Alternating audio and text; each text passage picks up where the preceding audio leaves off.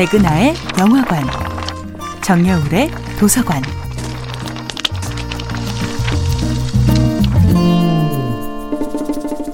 안녕하세요. 여러분들과 쉽고 재미있는 영화 이야기를 나누고 있는 배우 연구소 소장 백은하입니다.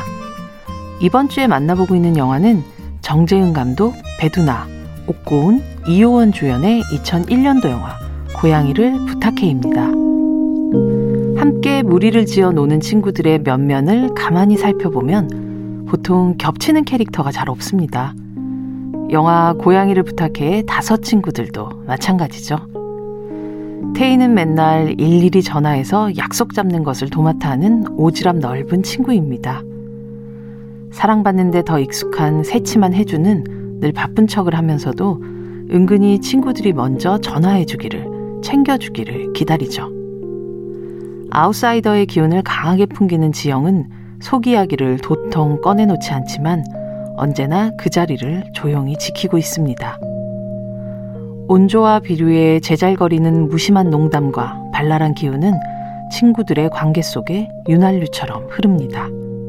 각자의 의미로 꼭 필요한 부품처럼 엉켜있던 친구들의 우정은 10대 시절까지는 비교적 순탄하게 운행되었습니다. 하지만 20대라는 높은 방지턱을 넘어가면서 그 속도도 방향도 뒤틀어지게 됩니다. 중산층 가정에서 돈 걱정 없이 자란 태희는 자신의 개성과 독립성을 인정해주지 않는 가부장적인 아버지의 영향력 아래서 하루빨리 탈출하고 싶어 합니다. 하지만 당장 하루의 생존을 걱정해야 하는 지영에겐 태희의 이런 갑갑함은 배부른 사치일 뿐이죠. 해주는 친구들 사이에서는 제일 잘 나가는 척을 하고 있지만 정작 회사에서는 평생 잔심부름이나 하는 저부가 가치 인간으로 살 순 없잖아. 라는 대접을 받고 속상해합니다. 지영과 자꾸 부딪히는 혜주에게 태희는 그래도 너희들 학교 다닐 때는 가장 친하지 않았냐고 묻습니다. 하지만 혜주는 예전에 친한 사이였다는 게 뭐가 그렇게 중요하니? 혼자가 중요하지. 라고 반문합니다.